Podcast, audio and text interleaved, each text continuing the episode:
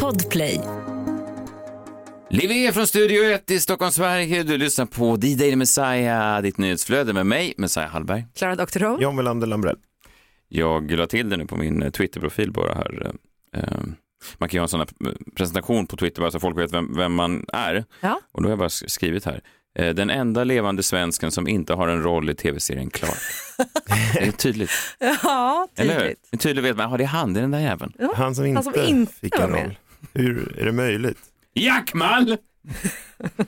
Driver, ke- det är han som driver min kemtvätt.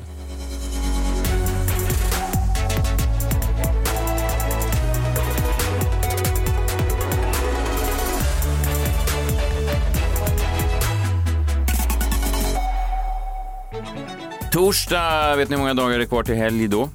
Ja, jag vet inte hur du räknar då, men är det två eller är det en? Två.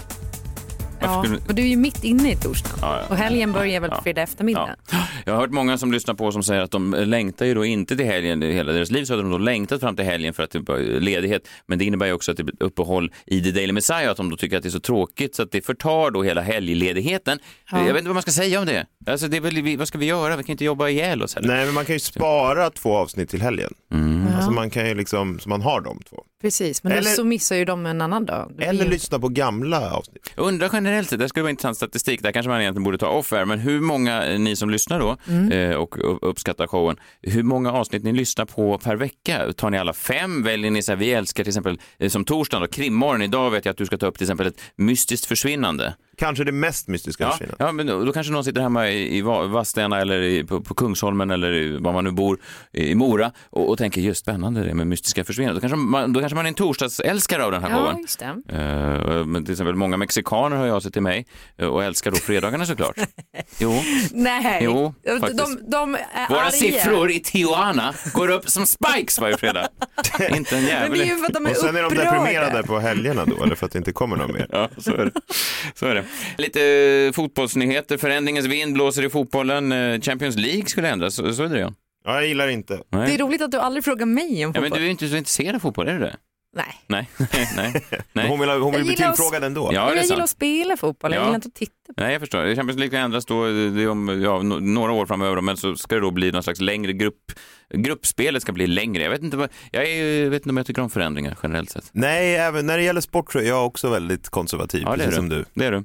Du är fortfarande upprörd över att de har fem byten istället för tre. Ja, men det är ju helt sinnessjukt, för det har de ju inte i, i Premier League till exempel. Där har de ju gått, ja det är ju sjukt. Ja. Och sen också eh, Fifa, Klara, du vet tv-spelet, fotbollsspelet. De ska då för första gången sedan 94 byta namn. De kommer inte överens då med, med Fifa. Så EA Sports eh, byter namn då. Eh, Spelet kommer då från och med nästa år heta EA Sports FC. Jaha. Det klingar där- inte lika bra. Som... Nej. Jag tänker att det måste vara ett slag på något sätt ändå. Alltså eh, Fifa 23 då, det som kommer i år, blir det sista av Men det är ju en end of an era. Ja, alltså, det ja, har man ju verkligen. växt Ja. upp med. Ja, och jag tänker hur många år bort kommer det vara då för, för barn av kommande generationer att ens förstå, alltså Fifa kommer då bli en, alltså som Hylands hörn. alltså, det kommer finnas, nej. ja, men det kommer, Ja. ja. men det kommer finnas två, alltså första Fifa kom eh, 94 eh, och eh, så det finns ju liksom två decenniers generationer, eller tre decenniers generationer av, av eh, tjejer och killar som har spelat Fifa. Verkligen. Men sen kommer det ju då långsamt bara simma och sen kommer man höra farfar jag minns, jag hade ett spel som hette Fifa. Det heter EA Sports FC farfar. Ja, men jag vet inte. Jag är nog också lite konservativ där. Har det hänt något annat spännande i, i, i världen, Klara? Ja, jag läste ju här då eh, häromdagen att eh, Kasper Jarnebrink är i, i ropet. I februari kunde vi läsa att han skiljer sig från hustrun Helena efter 20 års äktenskap. Och eh, nu rapporteras det då att han ska bli pappa med nya flickvännen som ska föda i september. Och man behöver ju inte vara liksom raketforskare för att lista ut att hon då blev gravid före skilsmässohandlingarna lämnades in. Och i intervjun med Aftonbladet så sa han då att allt har inte kommit i rätt ordning den här gången, men nu blev det som det blev. Det låter som en ny Arvingarna-låt. Allt har inte kommit i rätt ordning. Och det är bra, Ja. en bra låt tänker Ja, jag. det är det. En vacker omskrivning för någonting. Och vadå, hur ofta gör det det? Det var den här Toto-låten, Hold the line, Love isn't always on time. Nej. Ja, det är en Exakt variant på det då. Det var en, Verkligen. svensk variant. Ja. Men det var inte det jag studsade mest på i hans uttalande utan jag studsade på eh, citatet från honom då som lyder Det är en tuff period som man försöker ta sig igenom, men jag tror i slutändan, både för Helena, mig och barnen, så kommer det här bli väldigt bra. Och jag undrar då, är det verkligen upp till Kasper att säga att allt kommer att bli jättebra? Känner man inte igen den här typen? Jag minns att jag gjorde ett projekt för länge sedan som eh, hade en produktionsledare som råkade radera allt inspelat material av misstag. Och sen så sa hon då, det här kan faktiskt hända vem som helst. Och jag tänkte då, ja men absolut, men det är väl inte upp till dig att liksom säga exakt det sekunden efter då hon har raderat två timmars välproducerat material som måste göras om från grunden. Alltså, det är ju en personlighetstyp tänker jag. Bara, bara så, det sa även en, eh, jag hade en um, producent, uh, jättetrevlig kille på min, min förra turné. Ja. Eh, och då blir det lite sjabbel någon gång när jag stod live med, jag, jag hade några bilder, ja du har sett showen, Ja. eh, bilder som dyker upp på, på skärmen och så kommer jag då till punchlinen och så ska det komma ett skratt för det kommer upp en bild bakom mig så kommer inget skratt så vänder jag mig och så ser jag att bilden är helt liksom distorted, den är eh, typ Ja, den är inzoomad, man ser inte bilden och eh, jag är rasande efteråt då, så säger jag så här, vad fan, vad fan som händer? Och han säger "Ja, vet du vad, jag är lika upprörd som du. vet du vad, det tror inte jag. Nej, En sak kan vi vara överens om, det här kunde ha hänt vem som helst. ja, exakt. Det är också en ny Arvingarna-låt. Ja men verkligen, men det är ju en personlighetstyp som gör det här och det är en personlighetstyp som jag inte känner sympatier för överhuvudtaget. Jag tänker håll käften och låt människorna som drabbas av skiten säga de avsl- alltså, avsluttande orden. Jag har fixat till Kaspers uttalande, ni vet den här trenden I fixed it for you. Nu har jag gjort det med Kaspers uttalande. Okej. Den kom samtidigt som Fifa. Ja, exakt. 1994. eh, nej, men eh, du ska få läsa den nu. Du har fått det av mig här, så nu får du agera Kasper Jarnebrink. Jag, förstår. jag har fått en text här av dig, eh, Klara, på eh, datorn här som jag ska läsa då. Ska jag ha någon musik till det här eller nej? Det Nej, ingenting. Nej, Nej, nej. Du, du bara, det ska vara clean. Ja. Inte Bo Diddley. nej den tar över tror jag. jag kan- Ja. Nej, det vet jag inte. Okej. Och, och då ska jag vara i karaktär som Du ska Kalle? vara i karaktär som Kasper. Så, här. med lite Göteborg, lite Ja. Göteborg. Ska vi måste bara försöka hitta så Göteborg. det, här, det här är då det, till dig, Helena Jarnebrink. Det här är det Kasper borde ha sagt i intervjun med Aftonbladet. Visa Jonas Åkerlund nu att du kan. En tuff... Uh, vänta. Uh, förlåt, jag är så jävla dålig på dialekt. Förlåt Klara, jag ska vänta. Du behöver inte ta den med dialekt. Nej, men jag måste bara hitta göteborgska. Hur- Min bror bor ju där. Jag måste, hur pratar han? Pratar.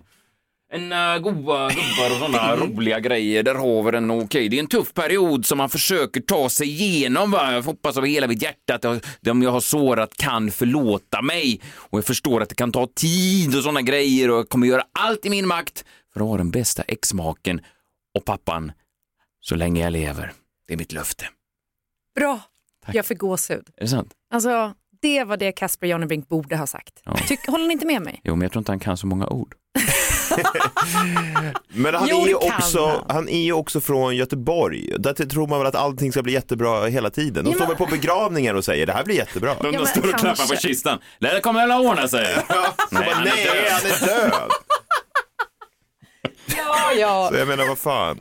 Nej men sen också så här, i samma intervjun, säg inte att du är jätte, jättelycklig. Alltså, så här, det, det förstår vi väl. Du ska få ett barn med en ny fru, det är väl alltid roligt, eller? Ja, samtidigt kan man ju tänka sig, jag kan inte lägga ord i Kaspers mun, men man kan ju tänka sig att han också skulle kanske hade, just ett barn kanske inte var det som lockade mest. Nej. Hur många år ger du det här?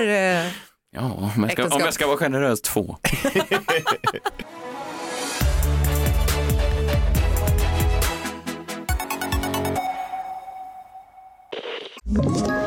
Ett poddtips från Podplay. I fallen jag aldrig glömmer djupdyker Hasse Aro i arbetet bakom några av Sveriges mest uppseendeväckande brottsutredningar. Går vi in med hemlig telefonavlyssning och, och då upplever vi att vi får en total förändring av hans beteende. Vad är det som händer nu? Vem är det som läcker? Och så säger han att jag är kriminell, jag har varit kriminell i hela mitt liv men att mörda ett barn, där går min gräns. Nya säsongen av Fallen jag aldrig glömmer på Podplay.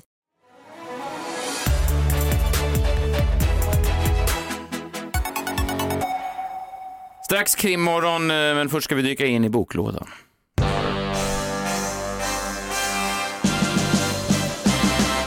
Messias minut. Torsdag i Messiahs minut. Vi dyker ner i boklådan. Ni vet att ni ofta hittar mig där och eh, idag har jag dykt upp då med tre olika biografier. Mhm. Eh, anledningen till att jag begav mig in i den här eh, lådan det var att jag fick eh, tag i då en ny biografi här som kom ut i veckan. Eh, och ehm, ja, det var ju bara lite intressant när jag läste baksidestexten. När man skriver då sin egen biografi så måste man ju Man väger väl då kanske hur mycket man ska skryta eller... Alltså man måste ju själv godkänna texten som skrivs om en själv. Ja. Eh, min fru brukar ibland när jag skickar in pitchar till olika tv-bolag så här, brukar hon säga så här, du kan inte ha med, du kan inte skriva det här om dig själv. Alltså hon brukar vara en bromskloss för mig i de här avseendena så att, att jag kan skriva, han har många gånger prisat som den bästa, bla bla bla. Och sen det blir konstigt när alla förstår att det är du själv som... Alltså, Alltså du skickar det från din mail? ja, ja, ja. Ingen kan röra hans talang. Nej. Vissa säger att den är till låns från Gud. Hon säger, ta bort Gud. Ja, gud vad jag är glad att du har Kristina. Ja, men jag tror att det är bra för mig. Vissa av de här då, eller speciellt en av de här har då ingen sån i sin eh, närhet. Eh, det är bara lite kul. här. Vi kan ta här till exempel, eh, här, här är en eh, biografi som jag har läst. Då. Hans memoarer spänner över ett liv och en karriär. Från ett arbetarhem i Göteborg nådde han via en diplomatisk karriär i flera länder som ambassadör och internationell medlare posten som vice generalsekreterare i FN. Han har även hunnit med att vara Sveriges utrikesminister. I sin bok berättar han om sitt liv och sin spännande yrkesbana. Det här var ju då diplomaten och politikern Jan Eliasson. Ganska blygsam ändå. Ja, Med tanke Ja, på... men den var väl väl av Ja, ja, precis. Men den var ändå ganska, den tog fram det som han hade gjort. Och han hade ju kunnat skryta mer om, han, om man är vice generalsekreterare i FN eller om man är Sveriges utrikesminister finns det ju mycket att ta av. Ja, verkligen. Ganska blygsam ändå. Den här då. Den här berättelsen tar sin början när han får reda på att fadern som han aldrig lärt känna har dött i en bilolycka. Faderns plötsliga död får honom att reflektera över sitt liv och vad som har gjort honom till den han är. När han reser till Kenya för att möta den afrikanska delen av sin familj blir det en omtumlande upplevelse som får honom att försonas med sin bakgrund. Min far hade en dröm i en gripande skildring av en ung man sökande efter sina rötter och en bok för alla som är intresserade av frågor om identitet, klass och ras. Det är då president Barack Obamas första självbiografi. Också ganska Ja. blygsam. Modest. Ja, ganska blygsam. Eller han skulle, han skulle ju kunna slått på trumman och säga eh, den första afroamerikanska presidenten, Ja. eh, rev ner historiens murar, allting. Alltså, Obamacare ja, men allt det här, det här är ju det är liksom det är hans första, sen kommer det, sen har han skrivit flera böcker efter det, men, men det är ändå ganska blygsam. Här har vi ett tredje exempel då på en eh, svensk kille som släppte sin bok i veckan. Det här är Anis berättelse om hur han såg chansen och nådde den absoluta toppen på bara några år. Om hur han slet som telefonförsäljare och DJ innan han slog igenom. Hur han drev sin YouTube-kanal, hur han fick skivkontrakt och framgång som musiker. Hur han blev mannen, myten, maskinen Anis Don Demina. Anis har hela tiden jobbat järnet, slitit som ett djur, ångat på, trots allt motstånd. Men vägen till toppen har inte varit enkel. Han har levt ett hårt och destruktivt liv och förlorat människor han älskat. Ibland har det varit nära att ta stopp. För även en maskin kan gå sönder. Men vad kallas han maskinen? Det har jag aldrig hört. Eller är det här bara för, för, förlaget som har hittat på? Tre boktips eh, från mig. Vi har eh, före detta utrikesminister Jan Eliasson, vi har den före detta presidenten Barack Obama och vi har maskinen Anis Don Demina som är aktuell just nu med en ny självbiografi. Spännande allihop tycker jag. Ja, men du kanske ska skicka ditt nummer till Anis. Varför det? Eller ja, Kristinas nummer. Ja, ja, ja, det vet jag, säger ingenting om. I all välmening bara tre eh, boktips eh, från mig som man kan krypa ner med i fåtöljen till helgen. Jag tyckte faktiskt att alla tre lyckades balansera den där baksidestexten eh, riktigt väl. Det är väldigt viktigt det där tror jag, att man tänker på det. Ja.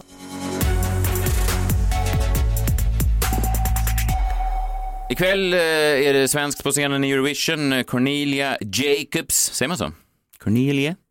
Corne Cornelia? Nej, men jag tror att Eurovision-programledarna kommer säga Mm, bra. så. Cornelia Jacobs. Bra låt, den bästa eh, svenska vinnaren på år och eh, dag tycker jag. Eh, så att vi, ja, det, det blir väl, ja, det kommer, hon kommer gå vidare såklart. Ja, absolut.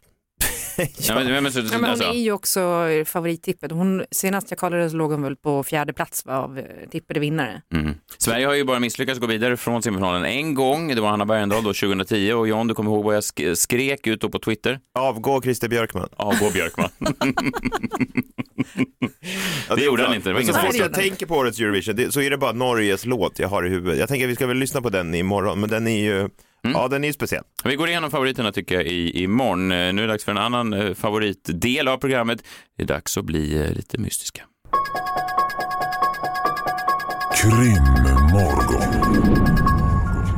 Det är torsdag, det är krimmorgon, det är John Wilander Lambrell som nu är tvåfaldig detektiv, kriminals, romans, författare och också The Daily Messiahs egen fallsexpert. Eh, vart vänder du din eh, nyfikna nos idag? Jo, men nu är det dags va? Jag vill påstå att det här är det mest debatterade fallet på webbforum och bland nätdetektiver någonsin. Ingen har så många Reddit-trådar. Inget fall har så många Reddit-trådar som det här tror jag. Och det har i mångt och mycket blivit ett riktigt internetfall. Kanske för att det sammanföll i tid med att internetforum verkligen började bli stora. Eller så är det bara för att det här fallet är en sån G-ordet då. Goding. Eh, Men jag tar det från början. Mm, gör det. Klockan 19.27 den 9 februari 2004 så ringer en kvinna boende i eh, orten Haverhill i New Hampshire polisen. Eh, hon säger att det kört en bil i diket utanför hennes fönster. Det har varit någon olycka där. Och en kvart senare så ringer en busschaufför också till polisen för att rapportera samma bilolycka. Den här busschauffören säger då att han också har pratat med föraren som var en ung kvinna och att hon verkade liksom lite uppskakad men inte fysiskt skadad. Några minuter senare kommer en polis till den här olycksplatsen då. Han ser bilen stå i diket, den har kört in i ett träd och en del av motorhuven är bucklad, men det är inga stora skador. Men han ser inte någon kvinna någonstans. Den här kvinnan har gått upp i rök. Hon är fortfarande spårlöst försvunnen 18 år senare. Den här busschauffören då som ringde polisen, han hade hunnit hem vid det här laget och han säger att han hade pratat med den här kvinnan eh, som kört bilen och erbjudit sig att ringa en bärgningsbil. Kvinnan hade dock sagt att hon redan hade ringt en bärgningsbil och att den var på väg så han åkte hem. Och här börjar då konstigheterna. Det finns inget sådant samtal registrerat hos någon bärgningsfirma eller hos polisen eller något trafikverk eller ingenting sånt. Det hade inte ringt någon kvinna eh, överhuvudtaget till en, efter en bärgningsbil i området den här kvällen. Polisen börjar utreda det här eh, som ter sig mer och mer mystiskt och kommer fram till att det är den 21-åriga collegestudenten Maura Murray som kört bilen och nu är försvunnen. Har ni hört talas om det här fallet? Nej. Fallet Maura Murray.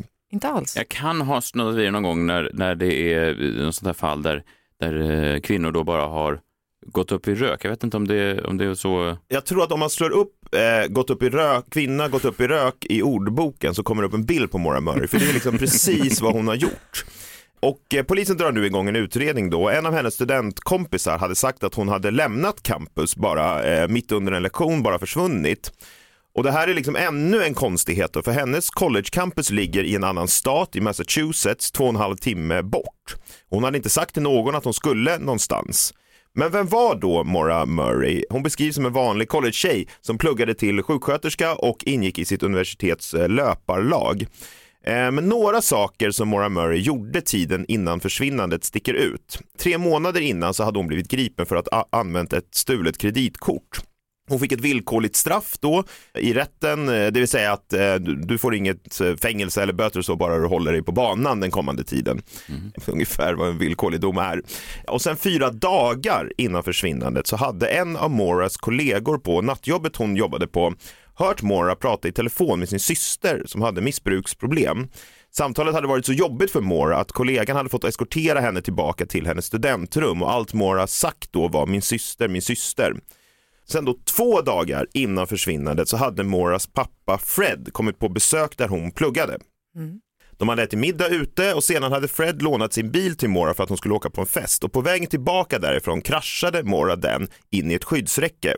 Alltså två bilkrascher på två dagar. De skulle alltså. inte haft körkort. Produktionen för Sveriges värsta bilförare hörde av sig om att få med Mora i, i nästa säsong av programmet men hon återkom då aldrig eftersom hon försvann. Ja, just det, just det. I alla fall, Mora skadades inte i den första kraschen heller nämnvärt och bilens försäkring skulle täcka alla skador och hon verkade liksom må bra under omständigheterna. Men sen då, dagen för försvinnandet, den 9 februari, så verkade något ha förändrats med Mora Murray. Eh, för under dagen så mejlade hon sin lärare och sa att hon skulle ta ledigt en vecka på grund av ett dödsfall i familjen.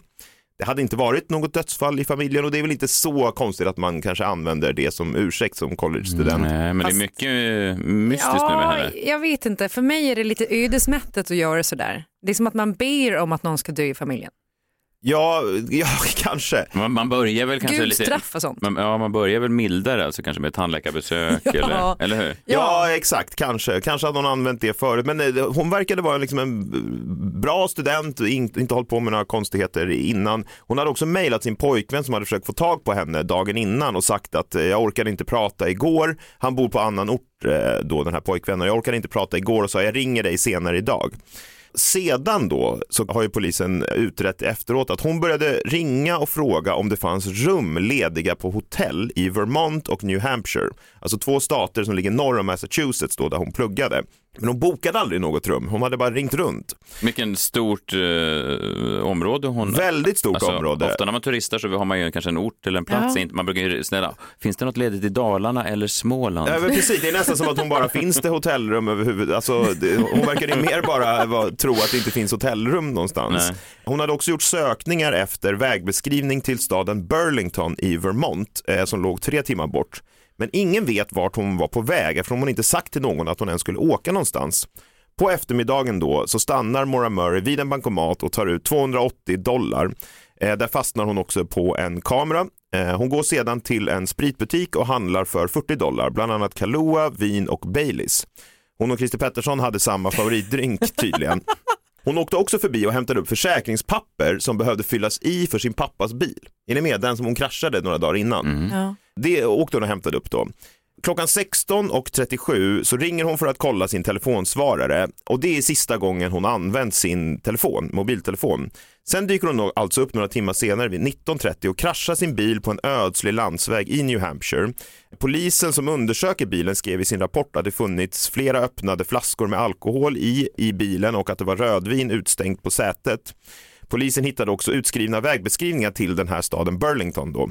Det fanns inga tecken på någonting brottsligt tyckte man, inte heller några fotspår i snön som det kanske borde funnits om hon har gått därifrån, hade precis snöat. Mora hade alltså bara gått upp i rök. Polisen skrev i ett pressmeddelande två dagar efter att kvinnan de sökte var possibly suicidal. Men i princip alla hon kände har dementerat att hon skulle varit det och ingen vet riktigt varför polisen trodde det.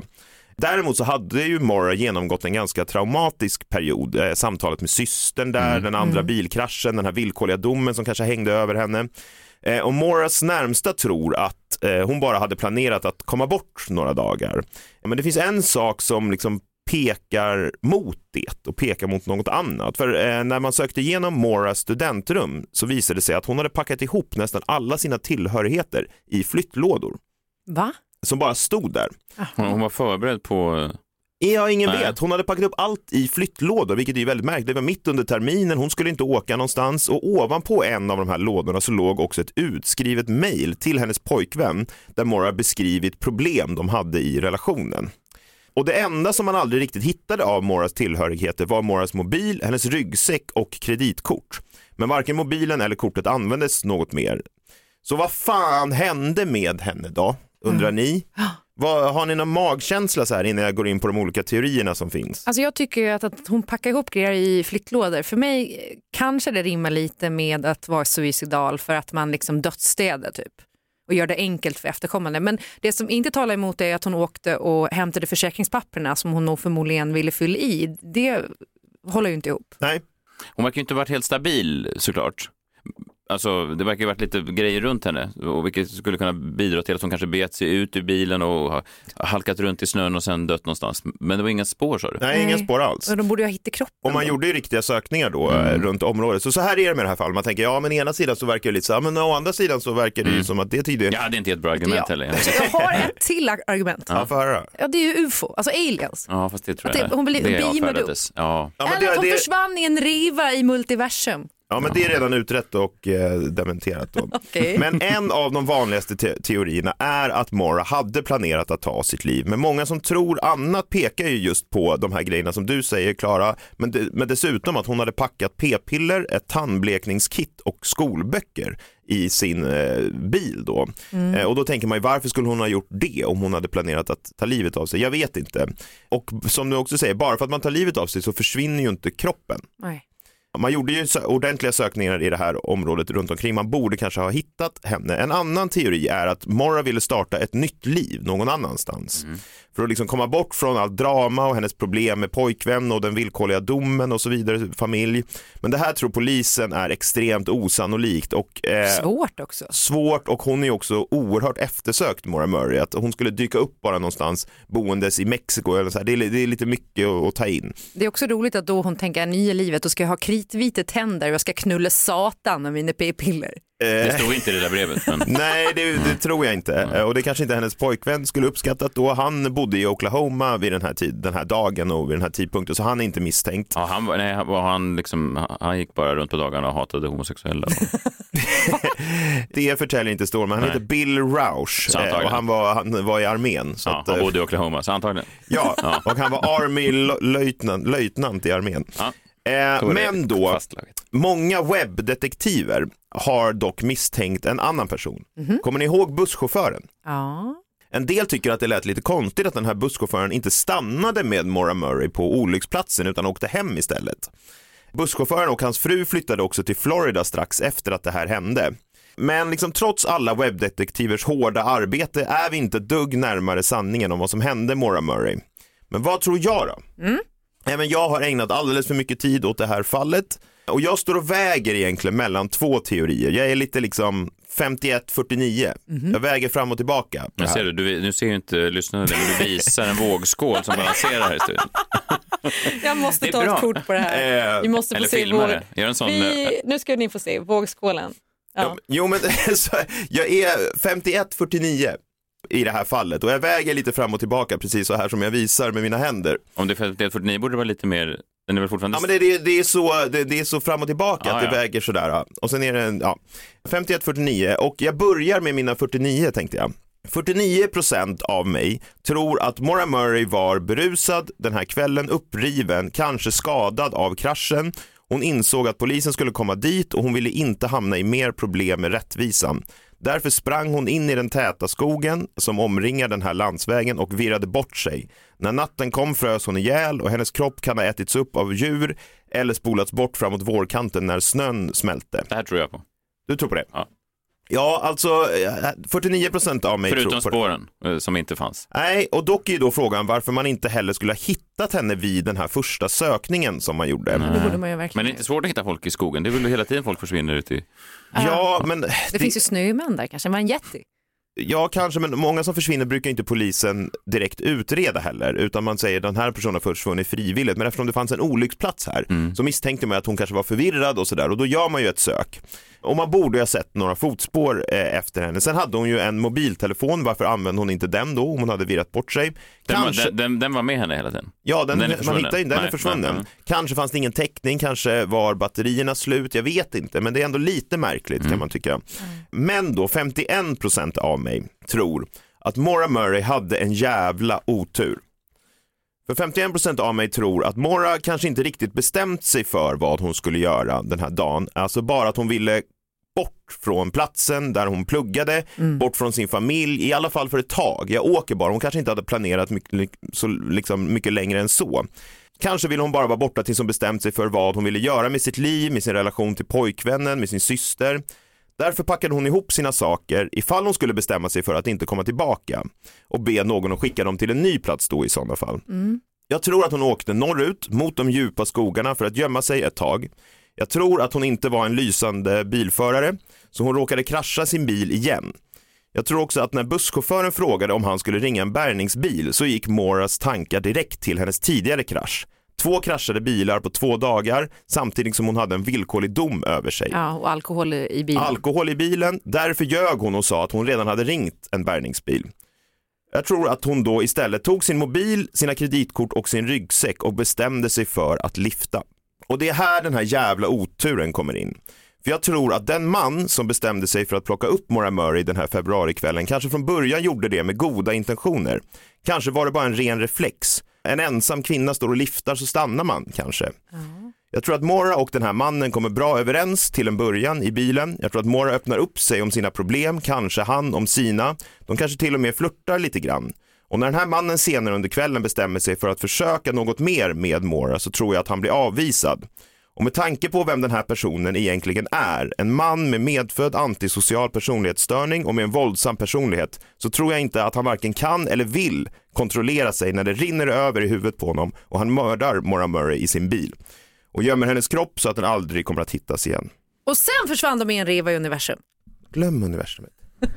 Glöm det. Jag, jag, jag måste säga att um, det finns ju en del av det, de 49 procenten är ju lite trevligare. De här andra 51 är ju väldigt mycket mer så, mm, det, det, är mycket mer mörker i de andra 51 procenten. Ja. Fast jag tror att det där är en, en klok teori. Jo, verkligen. Men Jag varken kan eller vill kontrollera procenten som eh, rinner genom mig. Och också att hon var liksom lite på lyset då och kanske tog dåliga beslut och där komma liftandet in. Mm. Och det kanske personen i bilen också snappade upp. Ja, och det skulle ju då vara en, en jävla otur eh, och väldigt såklart ovanligt. Men det här är ju ett väldigt ovanligt försvinnande också. Det är därför det har blivit så omdiskuterat och omdebatterat fortfarande idag, 18 år senare. Ja, det finns ju mer om det här fallet på um, Google. Ja, gud ja. Ja. Gud, ja. Och jag, jag vet inte om jag rekommenderar att ge sig ner i det. Eh, det ett kaninhål? kanin, ja, sånt kaninhål. Nej, Sånt kaninhål. nej, du tappade ju några procent där. i- är fortfarande kvar på intrawebben. Men, för hur många år av ditt liv har du lagt på det Men här? för många såklart. Ja, För många. såklart. Ja, det är vi Vi- glada för. Vi är tillbaka imorgon. Då ska vi gå igenom eh, Eurovision-favoriterna. Eh, Vi har en musikgäst i studion, jag ska inte säga vem. Eh, Och så är vi tillbaka då. Vi, ja, samma, samma gäng som vanligt, 100% Messiah, 100% Klara. Och så hoppas jag på de 49 goda procenten i Jan Hylander Lambrell. Det kan du lova, va? Ja. Du, jag kan inte lova någonting. Nej, okej. Vi är tillbaka imorgon. Tack för att ni har lyssnat. Hej. Hej!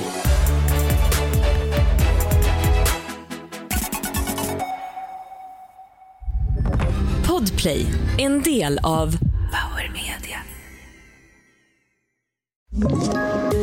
Poddtips från Podplay.